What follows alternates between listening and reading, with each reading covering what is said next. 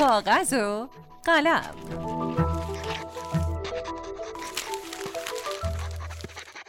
سلام، من عتیق سلطانی هستم، نویسنده و مدرس دانشگاه، و این 17مین قسمت از کاغذ و قلمه که میشنوید. توی قسمت قبلی یه تمرینی داشتیم که توی اون سفر یک شی رو توسط شخصیت‌های مختلف از طریق طرح سوال داشتیم.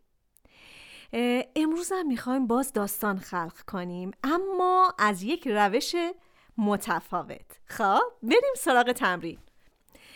میخوایم ببینیم که چطوری میشه یه داستان راه خودش رو پیدا کنه و بره جلو.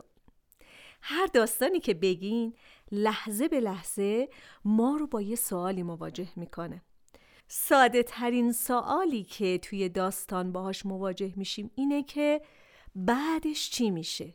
بعدش چه اتفاقی میفته؟ هرچی یه داستان پیچیده تر باشه، سوالاتی که به وجود میاد پیچیده تره. خب امروز میخوایم با این سوالا یکم بازی کنیم. بریم سراغ کاغذ و قلم. اما یادتون باشه ما توی تمرینای قبلی با روش‌های مختلفی یاد گرفتیم که یه شخصیت خلق کنیم. خب خیلی تند و سریع همین الان یه شخصیت بسازین. سریع بگین که این شخصیت الان داره چی کار میکنه، چه مشخصه هایی داره، کلن چه تیپ شخصیتی داره. مثلا من الان میگم که مدیر بانکه، فضوله اما یکم محتاطه، حوصله آدمای احمق رو هم نداره. خب بریم سراغ طرح سوال. میخوایم 2 سوال در مورد این مدیر بانک مطرح کنیم، یه سوال بزرگ و یه سوال کوچیکتر یا به نظر خودمون کم اهمیت تر. سوال بزرگ: راز بزرگ مدیر بانک چیه؟ و سوال کوچیک: مدیر بانک امروز صبحونه چی خورده؟ خب سوال راز بزرگ یعنی سوال اول موتور داستان رو روشن میکنه. خب حالا که سوال بزرگ موتور محرکه داستان رو روشن کرد، بر اساس این سوال 4-5 سوال دیگه طرح میکنیم. بریم سراغ سوالا. چه کسی فکر میکنه که مدیر بانک یه چیزی رو پنهان کرده؟ اون کیه؟ مدیر بانک چه اشتباهی انجام داده؟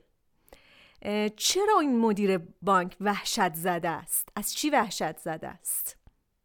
سال بعدی: چرا مدیر بانک نفر اول میاد و نفر آخر میره؟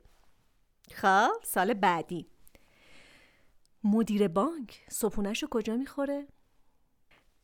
مدیر بانک بعد از خوردن صبحانه به چی فکر میکنه؟ حالا بر اساس آخرین سوالاتی که نوشتین سعی کنین که دوباره سوال طرح کنین.